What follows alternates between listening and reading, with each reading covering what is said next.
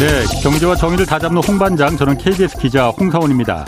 2021년 올해도 이제 채 8시간도 남지 않았습니다. 먼저 올 한 해 홍사원의 경제쇼 청취자분들 정말 고마웠다는 말부터 좀 전하겠습니다. 지금 유튜브 댓글창에도 보면은 홍반장 복 많이 받으세요라는 댓글들 많이 올라옵니다. 청취자 여러분들도 새해 이제 건강하시고 복 많이 받으시기 바라겠습니다.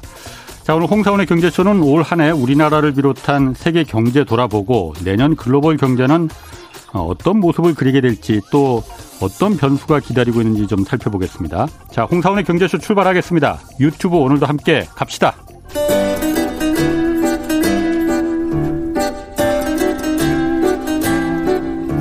얽히고 설킨 국제 경제는 이분이 제일 잘합니다. 서울에서 지구를 바라보는 신환종의 세계 경제 리포트. 네, 신환종 NH투자증권 FICC 리서치 센터장 나오셨습니다. 안녕하세요. 네, 안녕하세요. 먼저 새해 복 미리 네. 받으시라고 인사 좀 전하겠습니다. 네, 많이 받으십시오. 자, 올해 이제 작년 이맘때도 항상 작년 이맘때는 제가 진행을 안 했으니까 작년 이맘때도 이제 내년 어떻게 될 거다 그러니까 올해 어떻게 될 거다 경제 예측 전망 많이 이제 했을 거 아니에요. 네, 네. 그런데 안 맞은 거 많았습니다. 정말 헛발질 많았습니다. 음. 어, 신 센터장님이 보시기에 네. 가장 큰 헛발질 예측을 못하는 그 헛발질을 뭐였다고 첫 번째는 뭐라고 보십니까? 네, 그 헛발질이 네. 저희들이 이제 미래를 예측하는 직업이잖아요. 예. 애널리스트. 증권사도 있고 뭐 연구소도 있고 뭐 전 세계에서 이제 예측을 합니다. 예. 그런데 그 맞을 때보다 안 맞을 때가 더 많죠. 예. 그런데 이렇게 1년 지나고 나서 예. 작년에 이제 예측했던 것 중에서 뭐가 맞고 뭐가 안 맞았을까 이렇게 한번 다시 복귀를 해보면 음. 어 이게 실은 그 경제적인 문제라기보다는 그 외 변수들 예. 뭐 이런 것들이 많거든요. 예. 자 이런 것들을 한번 이제 복귀를 해보면은 그 다음에 우리가 예측을 할때 예. 그냥 뭐 지표가 나온다고 막 맘대로 하는 게 아니고 그런 것들을 감안해서 예. 이렇게 우리가 반추해서 생각을 해볼 수 있기 때문에 예. 저희들이 매년 생각을 해보는데 네. 작년에 이맘때 이제 금융시장에서 그 예측을 했던 것 중에 한 제가 다섯 가지 한번 골라봤는데요. 네. 그 중에 헛발질 다섯 가지. 헛발질. 저희 뭐 이제 저희 증거사 말고도 전체 다 예. 측했던 것 중에 아, 아. 제일 큰 헛발질은 예. 제가 아무리 생각해봐도 전 세계적으로 이제 저는 그걸 예상할 것 같아. 전 세계적으로 사기를 예. 치신 예. 연준의 파월 의장이 이 연준의 그 인플레가 인플레이션이 일시적이라고 예. 계속 얘기를 했는데 그렇죠. 마지막에 가서 이제 그 연임되고 나서 말을 바꾸셨죠. 예. 예. 지금 인플레이션이 이제 지금도 그렇고 예. 내년에도 가장 큰 화두로 이제 등장한 상황인데 그렇죠. 예. 연초부터 계속 일시적 일시적 해가지고 예. 무슨 일시적이 그렇게 길어지냐. 그러니까 일시적이라는 건 정의도 새롭게 정의됐잖아요. 네. 어. 그래서 저 파월 의장이 대표적인 케이스가 아닌가 예. 싶은데요. 그 왜 그렇게 일시적으로 봤냐. 그 일부러 그런 겁니까? 아니면 정말 일시적으로 생각했던 겁니까? 어, 정말 일시적으로 생각을 했던 것 같습니다. 예. 음. 그래서 어, 왜 그랬는가? 아. 보면은요. 2010년대 예. 그 서브프라임발 금융위기가 터진 2008년 이후에 예. 전 세계에서 처음으로 양적 완화라는 무지막지한 돈을 풀었잖아요. 그렇죠. 예. 그때 생각해 보시면은 많은 분들이 예측하시는 분들이 아 이제 엄청난 인플레이션이 온다 이렇게 얘기했었어요. 그렇죠. 그 경고하는 사람 많았어요. 안 왔잖아요. 안 왔죠. 어. 그리고 어. 오히려 나중에 디플레이션으로 갔습니다. 예, 예. 예. 어, 지난 10년간 2010년대를 예. 보면요. 예. 2009, 10년, 10, 11년쯤에 어, 아랍의 봄 나올 때 있었죠. 자스민 혁명. 예. 그때 이제 식료품 가격이 급등하고 예. 유가 100달러 간 적이 있습니다. 막 어, 이럴 때 예. 미국 그 인플레이션이 그때 월간으로 한 3.9인가 음. 3.9% 정도를 치고 4%가 안 되고 내려오고 나서 네. 한 10년 동안은 거의 2% 수준이거나 그 밑에 있었어요. 예. 그래서 네. 평균 한 1.5, 1.6%뭐 이 정도에 불과했습니다. 돈을 그렇게 많이 풀었는데 음. 예. 역사상 그렇게 많이 푼 적이 없는데 예, 예. 그 생각을 계속 갖고 계셨던 것 같아요. 음. 그거는 파월 의장뿐 아니라 예. 아, 그때 경험이 네 지금 전 분석하는 사람들 대부분 다. 예. 근데 이게 그 위기도 속성이 바뀌잖아요. 예. 2008년에 그러니까 이제 97년에 우리 외환 위기 예. 이런 것 때문에 외환 유동성만 열심히 준비해 놨거든요. 예. 근데 문제는 생각하지도 못한 곳에 터집니다. 네. 미국의 글로벌 뱅크가 망하면서 예. 아주 엄청난 신용 경색이 외부에서 또 왔죠. 음. 예, 예. 물론 우리가 잘 지켜냈긴 했습니다만. 자, 그래서 이제 글로벌 뱅크 또 이런 딜레버리징 하고 있었는데 네. 이 문제는 위기는 전염병이라는 또 생각하지도 못한 곳에서 그렇죠. 터져요. 네. 자, 뭐 이렇게 하고 있었는데 아무튼 이제 그런 것들을 자꾸 이렇게 진화해 가야 되는데 예. 생각이 너무 계속 그 거기에 집착돼 있다 보니까 네. 아 2010년도에도 이렇게 풀었는데 뭐 인플레이션이 없었는데 예. 2020년도에 코로나로 인해서 돈을 풀었지만 예. 2020년대도 마찬가지일 것이다 이런 생각이 파월 의장과 연준 그리고 음. 대부분의 그 금융투자 분석하는 사람들의 이제 머릿속을 지배했던 것 같습니다. 음. 그런데 상황은 달랐던 거죠. 그러니까 달랐던 게 네. 이제 달랐던 이유가 궁금해요. 근데 먼저 제가 그 2010년도에 그때는 연준의자의 버냉키였잖아요. 헬리콥터에서 그렇죠. 막 뿌린다고. 네. 그런데 버냉키가 일본에서 일본의 그 저기 그 음. 금융 시스템을 굉장히 오래 공부하셨다면서요. 맞습니다. 일본에서 그래서 일, 일본에서 2000년대 초에 음. 막 돈을 먼저 이렇게 막 풀어버리니까 그런데도 음. 오히려 일본은 인플레가 없고 디플레로 계속 고생을 했잖아요. 네네. 그러다 보니까 버냉키가 아, 풀 때는 정말 화끈하게 확 풀어야 되는구나. 그래도 음. 인플레 걱정 현대 통화 이론으로는 안 온다. 음. 음. 해서 이제 이번에 푼 거잖아요. 더 네. 풀었잖아요, 이번에는. 네. 네. 왜안 왔습니까? 그럼 아, 제 이번에는 왜 왔습니까? 인플레가? 그 그때는 안 오고. 2010년도와 2020년대의 차이점들이 몇 가지 있는데요. 예. 첫 번째는 어이 양적 완화였지만 예. 양적 완화의 내용 자체가 아 2010년대랑 20년대가 많이 달랐다. 음. 2010년대 양적 완화는 우리가 QE1, 그 QE2, 그다음에 QE3 미국에서는 대표적으로 요 세 개고요. QE1, 2, 3가 그, 그 양적 완화 1, 2, 3. 양적 완화 1, 2, 3. 예. 이런 것들이었는데 이게 단계별로 올라갑니다. 예. 첫 번째는 2천억 달러를 뭐 매월 2천억 달러씩 매입을 하는데 음. 뭐한 1년 하겠다, 1년 반 하겠다. 이렇게 예. 되면은 예. 정확히 곱해서 금액이 나오잖아요. 그 1단계. 예. 2단계 양적 완화는 매월 뭐 2천억 달러씩 언제까지가 없어요. 그 무제한 양적 완화. 이게 네. 2단계입니다. 네. 왜 그랬냐면 그 재정 정책을 1조 달러 뭐 이런 것들을 QE1, QE2에서는 동시에 쓸 수 있었는데 예. 미국이 부채 한도 문제에 걸리고 예. 양당이 싸우잖아요. 예. 미국의 신용 등급이 떨어집니다. 예. 트플레이에서 AA 플러스로 그래서 재정을 예. 못 쓰게 돼서 그냥 균형으로 갑니다. 예. 그래서 통화 정책으로 그만큼의 효과를 내기 위해서 자 무제한 예. 이라는 좀 더 강력한 방법을 써서 그 효과를 내려고 했던 거죠. 예. 요게 1단계, 2단계인데요. 예. 이렇게 풀려간 돈이 은행을 구제하는데 거의 집중적으로 쓰였어요. 그렇죠. 그렇죠. 그러니까 아. 각 은행들, BOA 메일즈도 그렇고 예. 각 골드만도 그렇고 각 은행의 자본 또 등등의 돈 들어가는 유동성 공급에 거의 다 들어갔고요. 예. 이 돈이 실물로 실제 그 여러 사람들의 돈으로 주머니로 안 들어가고 예. 금융기관에서 돌다가 그냥 음. 다시 연준으로 예치되는. 맞습니다. 아. 그런데 이 코로나 때의 양적완은 우리가 3단계라고 하는데요. 그때보다 더 커졌어요, 실은. 예. 근데 사이즈가 문제가 아니고 이제는 은행은 문제가 아니었어요. 예. 그 10년 동안 잘 갖춰놨으니까. 예. 자, 그리고 이렇게 많이 쓴 돈을 실은 연준이 어, 음으로 양으로 실은 사준 거죠. 그렇죠. 어. 그 통화 정책의 재정화 어. 해가지고 예.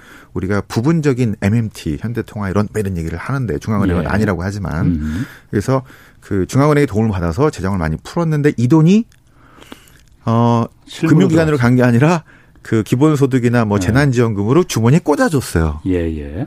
그러니까 맞습니다. 개별 그 미국 국민들 또 예. 각국 국민들의 주머니 있기 때문에 초과 저축으로 들어가서 예. 그 2008년과 달리 이때는 이 돈을 사용할 수가 있게 됐어요. 예. 음. 그래서 우리가 보통 이렇게 경기가 침체되면은 수요가 확 줄죠. 네. 그런데 이렇게 위축돼서 돈만 받았던 추가 저축이 예. 갑자기 거대한 수요로 나와 버리니까 예. 공급을 초월하는 이 거대한 수요가 지금 인플레이션을 만든 중요한 요인으로 일단 보는 겁니다. 공급을 초과하는 거대한 수요. 네.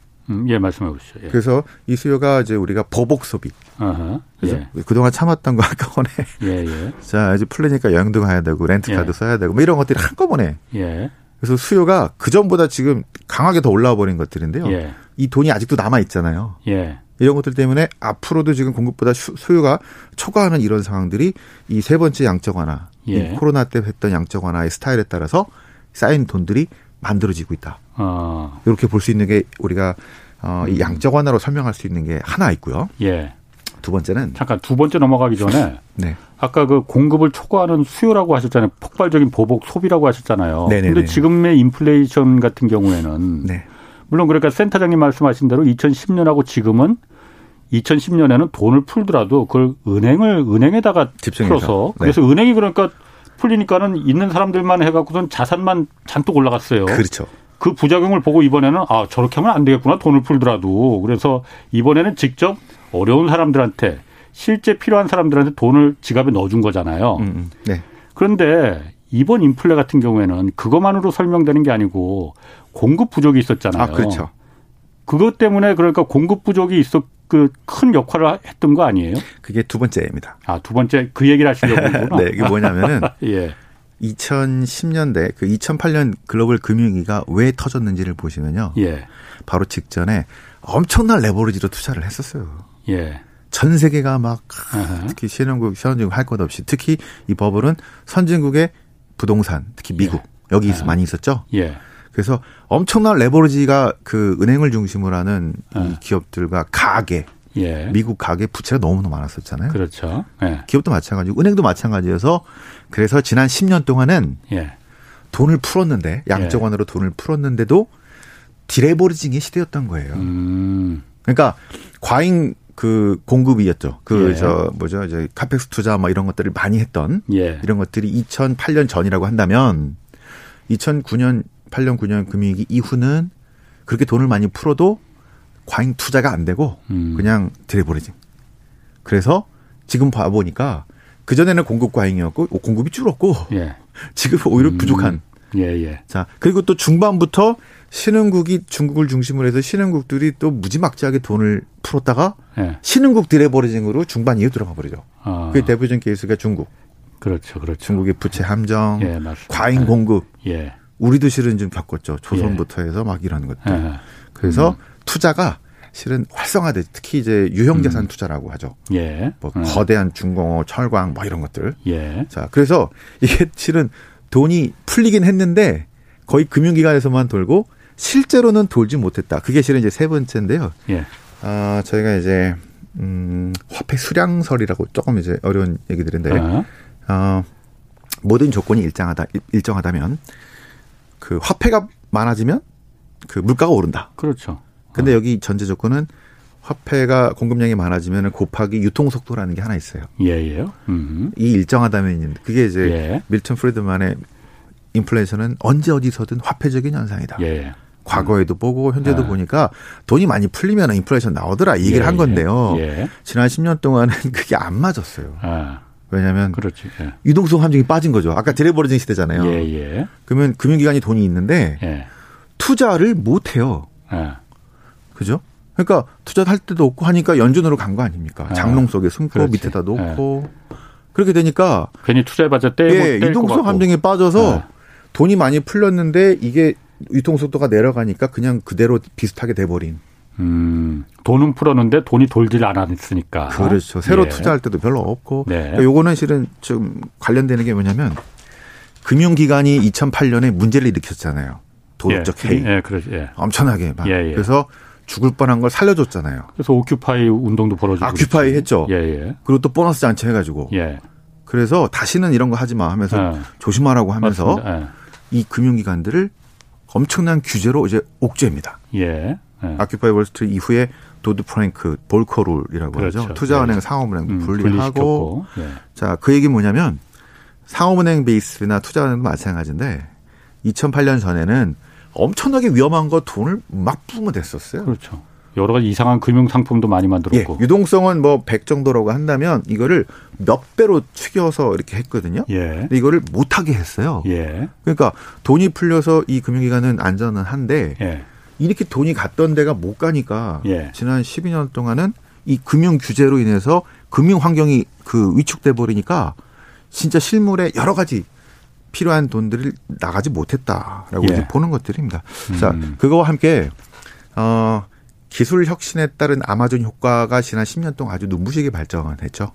예. 네, 생산성도 네. 높아졌고요. 예. 플랫폼 기업 막 등장했죠. 예, 예. 예. 이런 것들이 실은 어그 뭐죠? 저, 저 생산성 향상과 함께 어, 물가를 상당히 낮추는 요인으로 작용을 했고요. 예. 월마트 효과도 있죠. 월마트. 세계 세상에서 제일 싼 곳에 가서 음, 만드는 겁니다. 중국에서 예. 이게 가능했던 그렇죠. 때가 지난 10년 동 10년까지는 맞습니다. 가능했죠. 아하. 자, 근데 이제 2020년대는 일단 월마트부터 안 돼요. 어, 그런 세상은 이제 지나갔어요, 이제. 지나갔어요. 예. 그래서 코로나로 바뀐 이 정치, 사회, 문화, 정제 환경 엄청나게 바뀐 것들을 예. 이거를 우리가 총체적으로 실은 바라봤어야 되는데 네. 파월 의장조차도 음. 연준 의장과 그분들조차도 너무 경제적으로만 경직적으로만 통화주의로만 성, 설명하다 보니까 예. 이게 놓친 것 아닌가라는 아. 게첫 번째 헛발질인데요. 예. 그래서 저희들이 이제 그런 말이 있습니다. 연준과 싸우지 마라 이런 경험도 있어요. 그렇죠. 예. 연준하고 싸웠다가는 당한다. 예. 그런데 이렇게 보시면 연준 말 믿으면 안 될 수도 있죠. 어. 실제 2008년 금융위기 전에 버냉키도 그랬고 자네 옐런도 그랬고 예. 이번 부동산 위기는 2008년 위기는 예. 별거 아니야. 이렇게 얘기했었어요. 그러니까 그때 금융위기는. 네. 그래서 아, 금융위기를. 이거는 한나절이면 해결될 수 있는 거라고 아무것도 아니라고 했었어요. 그때 예, 분명히. 그게 아. 90년쯤에 있었던 미국의 SLN 사태, 저축 예. 대부조합 뭐 이런 사태 정도로 예. 이건 이 충격은 뭐 충분히 감등 감당 예. 가능하다 뭐 이렇게 얘기했었거든요. 그렇게 얘기했었어요. 그러니까 이런 식으로 어. 연준도 예. 상당히 나이브하고 잘못 판단할 수 있기 때문에 예. 연준과 싸우지 마라는 거는 늘 맞는 격언은 아니고 음. 잘 봐야 돼. 그래서 어떤 사람들은 이게 SLN 사태 90년대 사태가 아니고 음. 대공황에 준하는 사태가 그 금융기관 환경이 나올 수도 예. 있다라고 이렇게 예고한 사람들이 실은 2008년쯤에 돈을 많이 벌었죠. 아. 저희들도 이제 그런 예측을 잘해서 예. 그막 이제 저 쇼크로 쇼크가 온다 아. 이런 것도 쓰기도 하서 아. 상도 많이 받고 아. 자 그런 것들이 예. 그래서 이제 연준도 너무 이제 경제적으로 경직된 상황을 조금 벌었으면 좋겠다. 제가 요거 하나 좀 궁금해요. 네. 어쨌든 파월이 아까 첫 번째 헛발질이 이제 파월 의장이 그 파월 형님이 이제 1등을 먹었잖아요. 네. 그런데 음. 지금 그래서 작년에 뭐 인플레 이거 걱정 없다고 했다가 지금 뭐 내년에 금리도 그 앞당겨서 내년에 이제 올린다고 하고 네. 그것도 뭐 두 차례 세 차례 누구는 네 차례까지도 뭐 얘기를 하고 음. 이게 연방준비제도가 이게 계획대로 차곡차곡 가는 겁니까 아니면 지금 우왕좌왕하는 겁니까? 음, 그 앞으로의 궤도를 수정해 가면서 가죠. 매번 회의할 때마다 예. 궤도를 수정한다고 얘기를 합니다. 예. 네, 우리가 일시적으로 봤던 게 일시적이 아닌 것 같더라. 예, 궤도 좀 예. 수정하자. 그래서 네. 그뭐 낮게 봤던 인플레이션 예측치가 지금 계속 올라오고 있고 이게 올라오니까 예. 테이퍼링을 짧은 시간에 마무리 짓고 금리를 인상하겠다는 얘기가 이제 나오죠. 예. 내년에.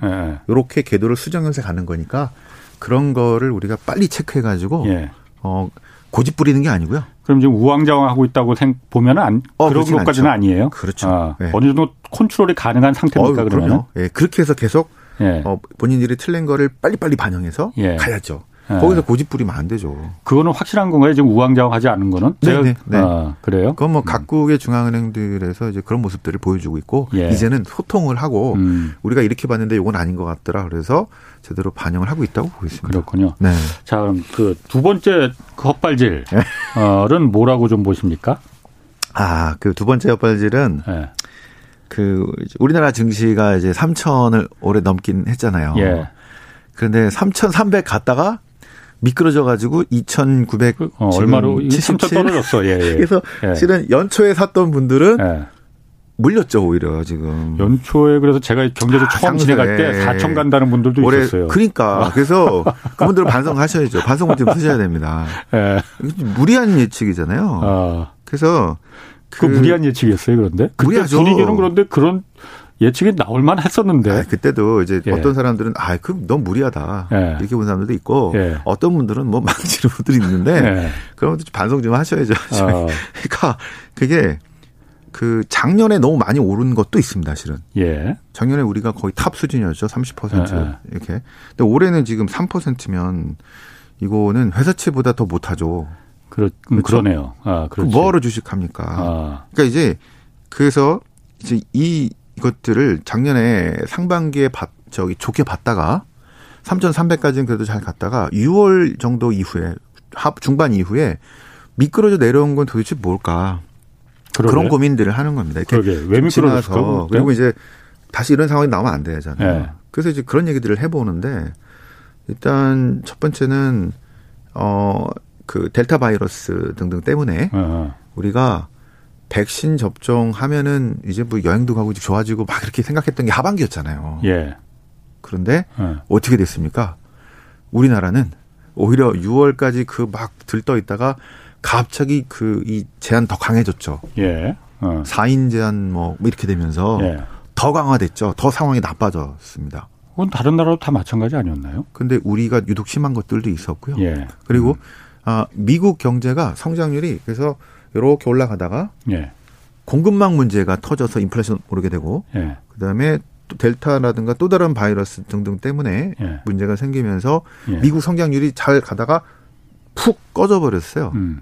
요게 2분기 아 3분기 정도입니다. 예. 꺼져 버리면서 거기 수출을 많이 하는 우리가 기업 실적이 주축 이렇게 쳐져 버렸죠. 예. 이렇게 올라갈 줄 알았는데 쳐져 버리면서 실적 예상이 나왔는데 작년에 우리 그 2020년에 21년을 예측하는 예. 그 기업 어닝은 어 19년 20년 정도가 우리나라 그 상장사 어닝이 약 한 90조 정도, 뭐 100조가 예. 좀안 되는 상황이었는데 2021년에 기업의 어닝이 약 180조로 봤거든요. 어. 그래서 퀀텀 점프한 겁니다. 예. 그게 실은 작년 작년에 그리고 올 음. 초의 분위기였던 거죠. 예, 예. 음. 그럼 이제 주가는 이제 미래를 선반영하니까 선반영하잖아요. 예. 내년의 예측인데요. 예.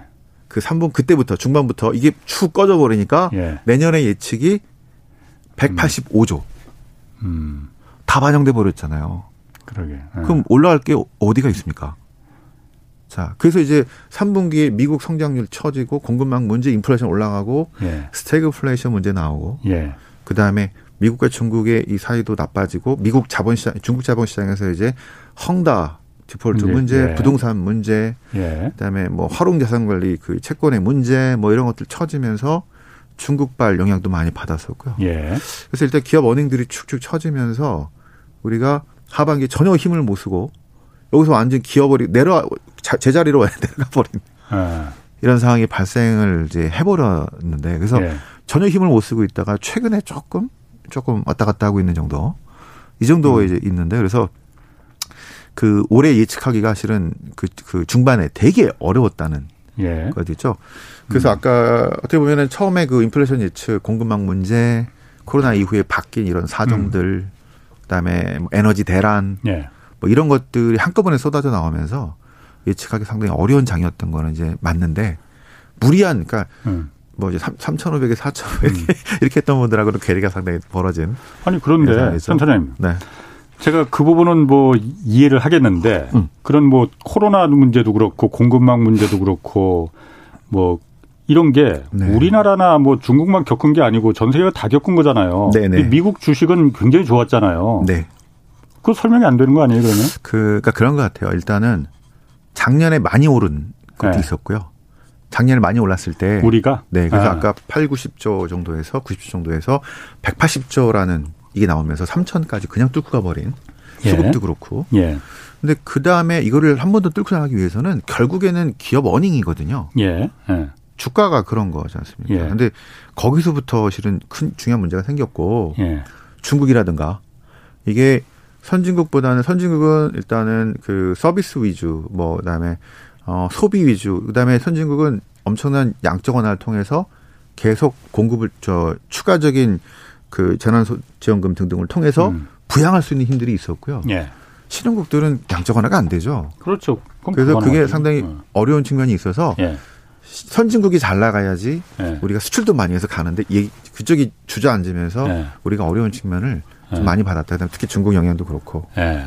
예. 물론 다른 신흥국들이 좀 오른 것도 있습니다만 신흥국들 대부분이 하반기 그 좋지는 않았어요. 우리가 그렇군요. 많이 안 좋았지만 음. 네, 그 외에도 여러 가지 이유가 있습니다만 그런 것들 때문에 예측이 어려운 헛발질이었다. 어.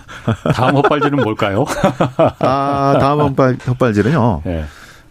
그 많은 분들이 잘못 얘기하신 게 있는데. 네. 금을 인플레이션 때문에 금을 사라고 그렇죠. 그랬을 겁니다. 가장 안전한 자산, 인플레이션의 해지 수단은 금이다. 그렇지 않아요. 그게 금이 오히려 연초보다 네. 마이너스 4.1% 떨어졌어요. 인플레이션이 이렇게 심한데? 네. 그래서 그래요? 제가 지난번에도 어. 금이 아니고 구리를 사라고 그랬죠. 아, 산업용제인. 네. 예. 산업용과 앞으로 친환경 소재인 예. 구리가 낫다라고 말씀을 아, 드렸는데 아, 예. 많은 분들이 이제 특히 저기 이제 실전 이제 하시는 게 아니라 이제 학교에서 공부하시는 분들이 자꾸 예. 금 얘기를 하시는데 옛날 얘기고요. 아. 금은 앞으로 금리가 오를 것 같다. 예. 테이퍼링 한다. 금리가 오를 것 같다. 예. 여기 쥐약이에요. 음. 금과 경쟁 상대가 실은 미국채 같은 채권. 안전자산이거든요. 예. 예. 이 금리가 너무 낮다. 예. 그러면 특히 뭐 마이너스다 이러면 뭐 네, 의미가 없잖아요. 그러면 예. 이제 금 사는 금은 근데 이자를 안 주니까 예. 워렌 버핏이 맨날 금을 비판하는 이유가 실은 그런 것들인데요. 아, 예. 나라가 망할 것 같다. 음. 그럴 때는 금 사야죠. 예. 터키처럼 막 환율이 아. 흔들린다. 금은 금 사야죠. 예. 하이퍼로 가면은 금을 사야 됩니다. 아하, 예. 근데 그게 아니고 이렇게 좀 올라갔다가 예. 내년부터 인플레 좀 떨어질 거 내려갈 것 같거든요. 천천히. 예. 그러면은 그리고 이제 금리는 오를 것 같다. 그러면은 예. 경쟁력이 떨어져요. 어. 이게 지난 10년 동안에도 그랬습니다. 글로벌 금융위기 때그 예. 전에 오르던 금이 예. 금융위기 이제 가다가 이제 테이퍼링하고 미국이 금리 올리고 그러니까 쫙 떨어져서 헤매고 있다가 예. 다시 오르기 시작한 게 2018년 후반 19년이에요. 예. 경기 후반기. 예. 사이클의 후반, late cycle. 예. 2019년 말 2020년 초반에 저희들이 이제 여기 최경영쇼에서 이제 지금 상당히 안 좋고 위험하니까 예. 이럴 때는 안전자산 위주로 가야 된다. 예. 그때 국채랑 금이 같이 랠리를 피는 겁니다. 그때는 예. 뭐 둘다 괜찮으니까. 예. 예. 그러니까 금은 언제 사냐면요. 예. 지금처럼 이제 지금은 실질 금리가 마이너스이긴 합니다. 마이너스 1%이긴 한데 예. 여기서 이 마이너스가 더 내려간다.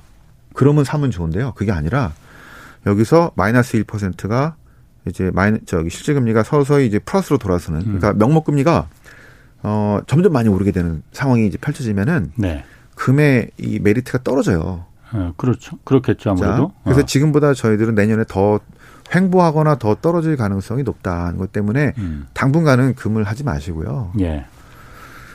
몇 년 뒤에 예. 다시 경기 침체로 간다.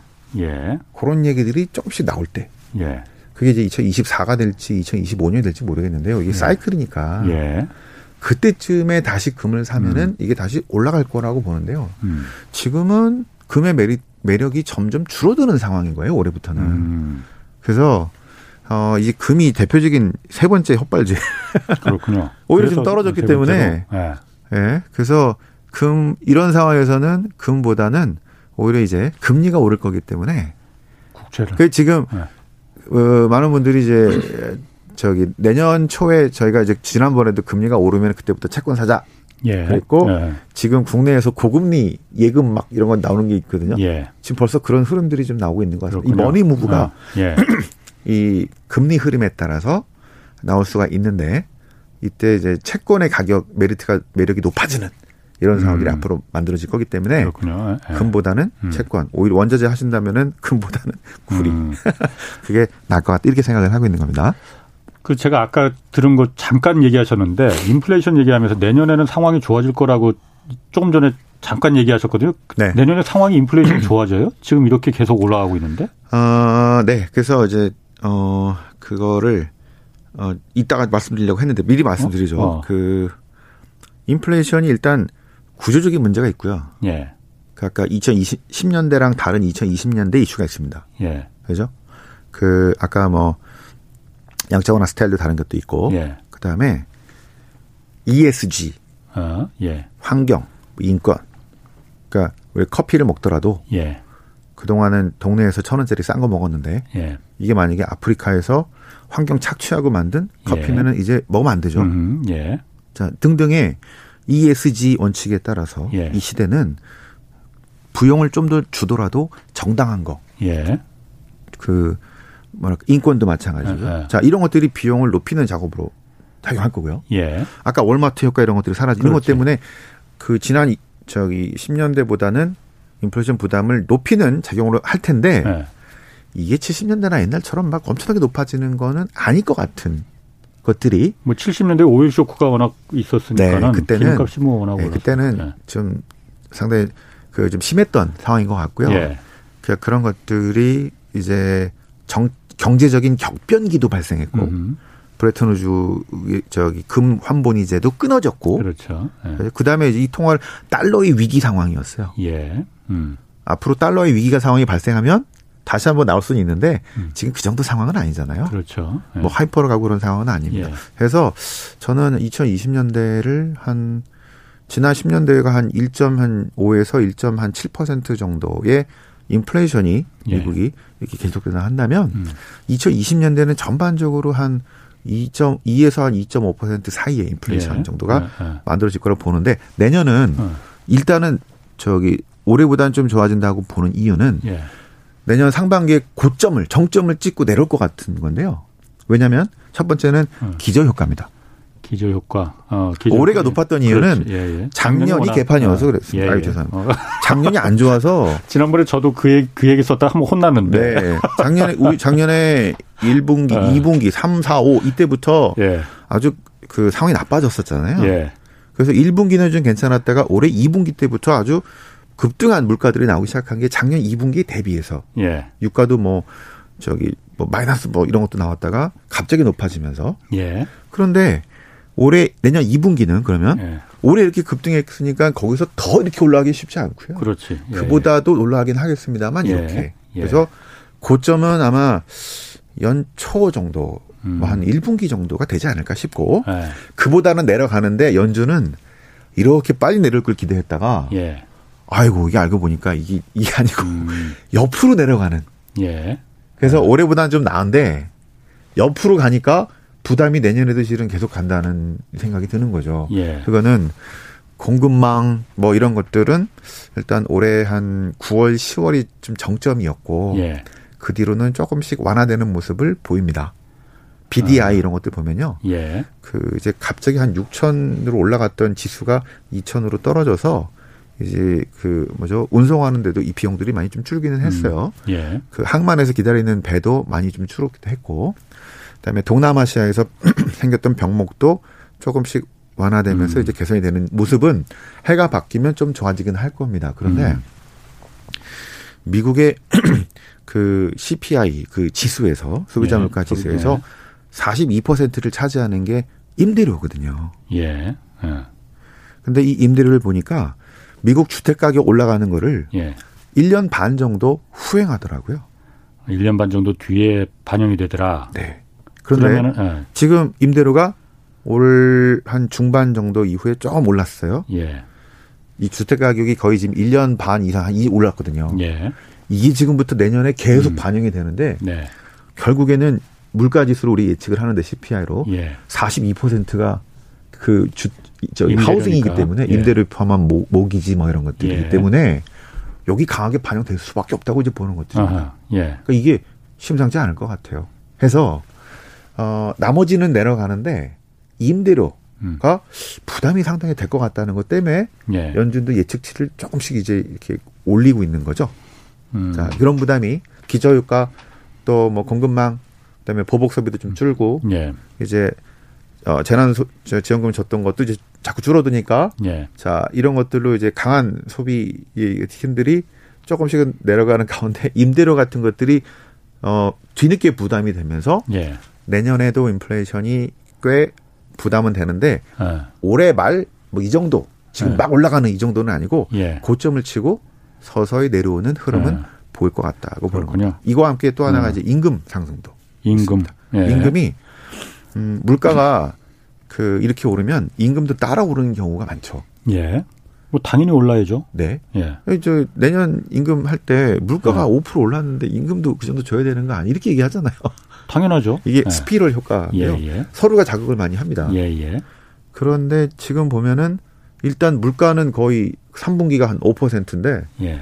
어, 임금 상승률은 4.2%로 옛날에 비해서 많이 오르긴 했는데 예. 물가 너무 많이 올라가지고 음. 실질로 따지면 예. 그 인플레이션을 감안한 실질 임금은 아직도 마이너스인 건데 네네. 이게 물가가 내려가도 임금은 이렇게 올라가는 경우가 있어요.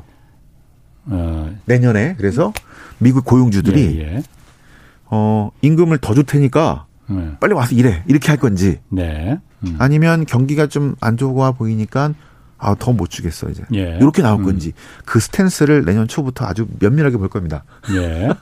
거기에 달려 있어요. 그래서 음. 어느 정도의 각도가 나올 것인지. 예. 하지만 정점을 내년 1분기 정도에 치고 예, 이렇게 예. 내려올 거라는 그 컨센서스는 음. 이제 거의 만들어졌다라고 보는 게 맞을 것 같습니다. 근데 네. 사실 그 인플레이션 얘기할 때 가장 뭐 그뭐 그 뭐 언론에서도 그렇고 학자들도 전문가들도 그런 얘기 많이 하거든요. 인플레이션에서 가장 결정적인 요인이 임금이다. 임금이라는 게 한 번 올라가면 다시 내려가는 거는 뭐 극히 힘드니까. 네, 그렇죠. 그런데 사실 그게 여태까지 우리 그 기업의 이윤이나 경제 성장에 비해서 임금이 증가하지 못했던 게 바로 그 이유 때문이거든요. 네. 임금은 함부로 올리면 큰일 나는 거다. 음. 인플레이션의 직접적인 도화선이 될 수 있다라는 음. 이유거든요. 네. 물론 제가 무슨 뭐 이렇게 뭐 어떤 뭐 사회주의나 그런 게 아니고 음. 음. 너무 안 올랐지 않습니까? 네. 기업들이 맞습니다. 그야말로 이윤을 갖고 가는 거에 비해서 음. 1970년대까지는 그게 음. 같이 임금도 같이 상승했는데 맞습니다. 네. 그다음부터 임금은 딱 정지였거든요. 네. 그러니까 그건 좀 저는 좀 음. 어, 좀 그 감정적으로는 쉽게 좀 동의가 안 되더라고요. 네. 임금을 왜 올, 그 물가가 다 오르고 기업의 이윤이 이렇게 늘어나는데 음. 왜 임금이 올리면 인플레이션 발생한다고 올리지 못하게 하지? 음. 그래서 이제 네. 그 노동의 힘이 되게 셌던 예. 60년대, 70년대, 그다음에 80년대 이후로 그 힘이 상당히 약화되는. 예. 자, 그래서 2020년대는 어떻게 노동의 힘이 더 세질까? 예. 특히 고령화나 이런 것들 때문에. 예. 그래서 내년을 잘 저희가 이제 주목할 건데 예. 진짜 앞으로 경제 되게 좋을 거니까 미국에서 지금 일하는 사람은 부족하잖아요. 예, 예. 그래서 임금 더 주고라도 해서 이렇게 할 건지 아니면 예. 미국도 경제 성장률이 다시 좀 내려가거든요. 예. 음. 어, 정상화로 가는 거죠. 음. 근데 그 정상화가 아, 아주 브라이트한 경제 성장을 보여주는 이게 아니라면 예. 내년에 고민을 기업들이 많이 할 것 같습니다. 그렇군요. 그런 거를 이제 지금 볼 네. 거라고 보시면 되겠습니다. 아까 저기 그 구리 얘기하셨잖아요. 금 대신 네. 구리 이 2100, 210 하나님이 네. 구리 어떻게 사냐고 물어보셨거든요. 아 구리 ETF 같은 것들을 예, 예. 어, 사셔서 그 왜냐하면 이제 저희가 이제 금보다 구리라고 하는 거는 예. 앞으로 경제 회복이 그것도 있고요. 예. 2020년대 친환경 시대잖아요. 거기에 많은 구리들이 필요해서 예. 옛날에는 구리는 중국 경제만 바라봤거든요. 음. 근데 지금은 선진국의 인프라 투자 뭐 이런 것들에 대해서 예. 수요가 있기 때문에 좀 길게 보시고 한 2, 3년, 음. 2년 정도 이렇게 보시고 하는 게 오히려 낫지 않을까. 그렇군요. 이렇게 판단. 뭐 나그랑님이 집값 떨어지는데 임대료는 왜 오르나요? 미국 그 얘기하셨는데 그걸 1년 반 정도 선행을 한 후회를 아, 한다고 하니까 그 지금 미국 네. 주택 가격은 네. 잠시 올라갔다가 좀 횡보인 거고 예. 앞으로 조금 더 간다라는 얘기들이 하는데 예. 어 MZ 세대 우리 저 20대 30대들이 실은 지난 10년 동안 주택을 많이 못 샀어요. 예. 서브프라임 이제 터져서 2008년대 home owners라고 하고 있는 이제 주택 보유자들이 많이 내려갔거든요. 예. 그래서 실은 주택 공급 부족을 했, 부족했습니다. 미국도 음. 그래서 지금 뒤늦게 막 사고 있는 것 같은데 그 추이가 얼마가 될 거냐에 따라서 미국 주택 가격이 더 갈지 아니면 이 정도에서 음. 횡보할지. 예. 예. 지금은 음. 주춤하는 모습이지만 1년 반 동안 상승했기 때문에 임대료에 반영되는 게 이제 또 계속 부담이 될 거다 이렇게 보는 겁니다. 알겠습니다. 그다음 또 헛발질 남아 있는 헛발질 또 있나요? 예, 이, 아. 내 시간이 많이 없으니까 아. 일단 그 아, 하나만 더 하면은 아. 그 실은 작년 이맘때에 네. 가장 핫했던 이슈가 중국이었습니다. 지금도 핫하죠. 어, 근데 작년 중국을 얘기할 때. 네. 그 마윈에 대해서 알리바바 규제 아. IPO 중지됐을 때 아, 예, 예. 많은 논쟁들이 있었죠. 예, 저 예. 같으면은 아 이거 어렵다. 중국 아. 자본시장이 지금 뭘 하기 되게 어렵고 그렇죠. 예. 미중 압박. 근데 어떤 분 이제 많은 분들이 중국 전문가들 대부분이 일시적이다. 음, 그렇죠. 아. 제한적이다. 예. 근데 결국에는 올해 엄청난 중국이 이 변화가 있어 변화와 이 내부 규제가 심해졌고 예. 실은 이제 시진핑 정부가 안팎으로 지금 어 상당한 대수술을 하고 있는데 그때가 작년 이맘때가 되게 중요한 판단의 시점이었던 것 같아요. 예. 근데 그때 너무 그 경제적으로만 바라봤던 것 아닌가. 예. 그래서 이제 중국 주, 투자들이 올해 정말 힘들었거든요. 어. 미국 쪽은 예. 핫했는데 예. 중국 쪽은 완전히 너무 어려웠어요. 예. 그죠? 내년에도 실은 상당히 불투명하고요. 예. 어, 외부적으로도 그렇고 내부적으로도 네. 신뢰들이 많이 꺾인 상태인데 음. 1년 전으로 봐, 봤을 때 그때 놓친 것들은 뭐였을까? 예. 이런 것들을 생각해 보면서 특히 중국 같은 나라는 그 경제가 아니라 실은 정치가 정치 경제가 예. 거의 모든 것들을 좌우하는 그 선부론이 아니라 이제 공동부유론 그렇죠. 그다음에 바뀌었죠. 어. 커다란 어장에다가 네. 조론 경제라고 하죠. 사회주의라는 커다란 틀 안에 시장 네. 경제를 큰 노문 안에 네. 자유주의 기업들을 풀어놨는데 음. 마윈이고 뭐고 예. 이 기업이 이 새가 이걸 뚫고 나가려고 하거나 네. 오버한다 그러면은 음. 가만 놔두면 안 되죠. 그렇죠. 그래서 이제 이게 단순히 전 세계에 있는 플랫폼 기업에 대한 규제. 예. 자, 이렇게 보는 측면도 있었지만, 어, 중국 정부가 제일 두려워하는 게 이 플랫폼 기업들이 갖고 있는 빅데이터도 있고 실은 자유주의 사상이라고 볼 수 있는데요. 음, 예, 예. 천안문 사태 때 사라졌던 네. 자유주의 사상이 80년대 중국 정치 철학에서 풍미하다가 천안문 사태의 철퇴를 맞고 다 사라집니다. 예. 예. 그리고 등장했던 게 이제 중국에서의 어, 신유학 예. 공자를 다시 꺼내와 가지고 그렇죠. 예. 공자의 옛날에 권위주의 음. 이것을 예. 꺼내오고 예. 그다음에 그 사회주의를 다시 접목시켜서 예. 이걸 이데올로기를 하고 있는데 중국이 제일 걱정하고 있는 거는 실은 뭐 미국이나 뭐 이런 외부가 아니고요. 본인들 내에서의 그 자유주의적인 어떤 생각, 사상들 아, 뭐 이런 것들이 균열을 낼까봐. 예. 근데 지금 그게 유일하게 아주 크게 남아 있는 곳이 실은 기업인들이에요. 음. 마윈드 그렇고요. 예. 뭐 시티 시트랩인가요? 뭐 이런 사람들 아니 개방해서 인터넷도 그렇고 개방해서 한번 미국이랑 싸워보자. 음. 한번 자신 있다. 자, 왜 그거를 저기 뭐죠 인터넷에서 개방 안 하고 이렇게 막 규제하냐 음. 이렇게 나오는데요. 네. 되게 위험한 생각들이죠. 네. 중국 정부로서는 대단히 위험한 생각들일 겁니다. 용인할 수 없을 겁니다. 이게 네. 균열이 나면 네. 상당히 무섭기 때문에 그래서 아 어, 그래서 작년 이맘때가 이 중국의 커다란 변화가 생기는 그 포인트들이었는 그 지점들이었는데 아 우리가 그때 너무 조금 나이브하게 아, 네. 막잘 되겠지. 또 예. 어, 항상 그랬던 것처럼. 예. 그래서 아, 참 아쉬운 그런 헛발질 대목이 음. 아니었나 싶고. 음. 자, 그래서 내년에도 실은 이 중국 쪽 주식시장, 저 주식 채권 다 자본시장 상당히 불투명하거든요. 내년에 10월 예. 음. 그 시진핑의 3년임을 앞두고 지금 뭐 헝다그룹 문제도 있고 여러 가지 자본시장 또 부동산 시장 조정을 통해서 예. 재정비를 좀 하려고 하는 것 때문에 네. 음. 모멘텀이 그렇게 강하게 보이지 않는다. 네.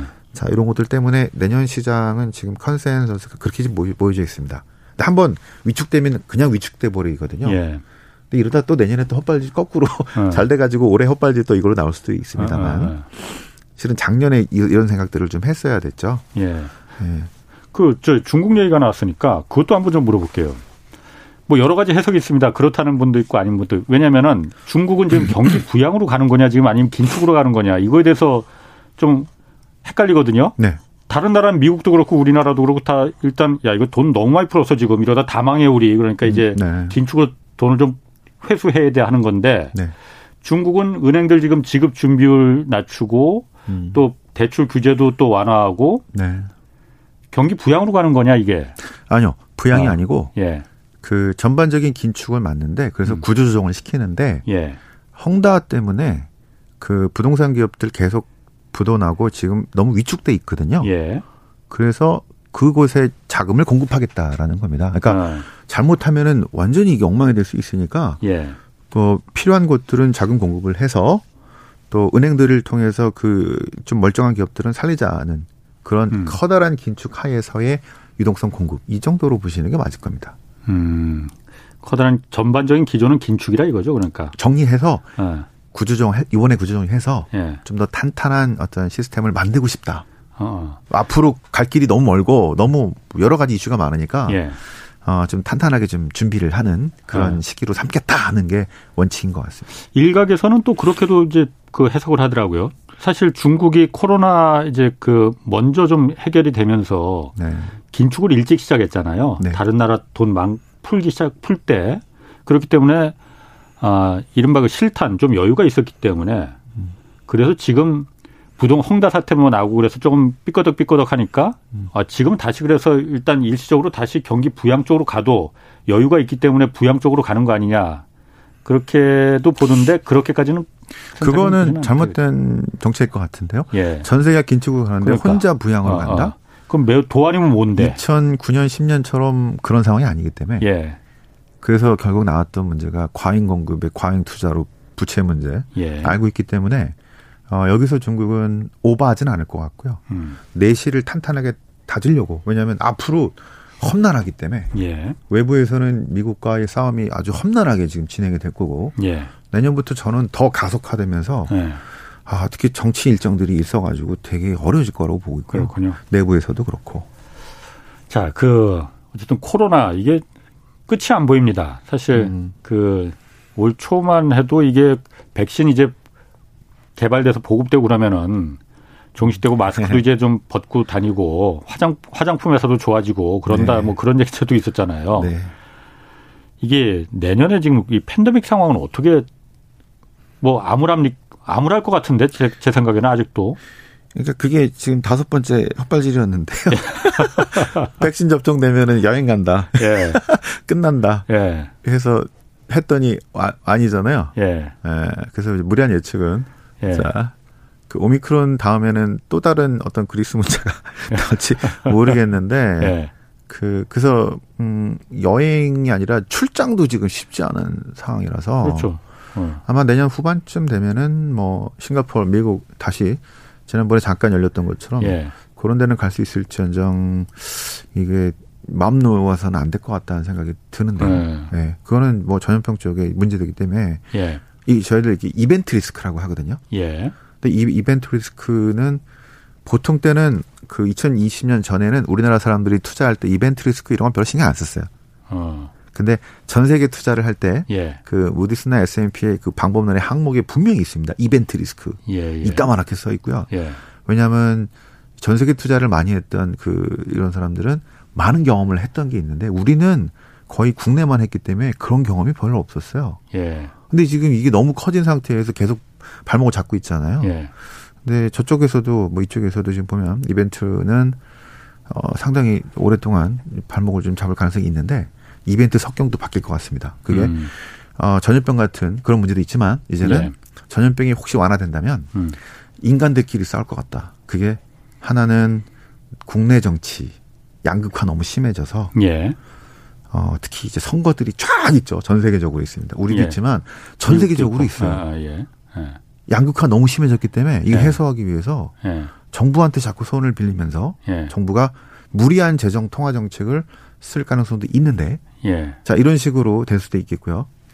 그다음에 그 또 다른 이벤트 저기 인간들끼리 전쟁은 국가들끼리의 미국과 저 어. 중국도 있고 예. 러시아와 우크라이나 예. 뭐 이런 문제도 있고 예. 각과 각 지역에서 이런 충돌의 가능성들도 많이 지금 음. 올라오고 있는 것들이 그 음. 코로나가 끝나더라도 예. 잠시 멈췄던 이런 이벤트 리스크들이 예. 줄줄이 있기 때문에 내년도도 여전히 불확실한 이런 해들이 음. 될까요. 그래서 저는 내년에 금리가 약간 오르게 되면 예. 미국채 한 1.8%나 2% 근처 오르게 되면 10년이 예. 채권이나 이쪽으로 좀 다변화를 좀 하셨으면 좋겠다 생각합니다. 너무 주식 같은 예. 위험 자산만 하지 마시고요. 예.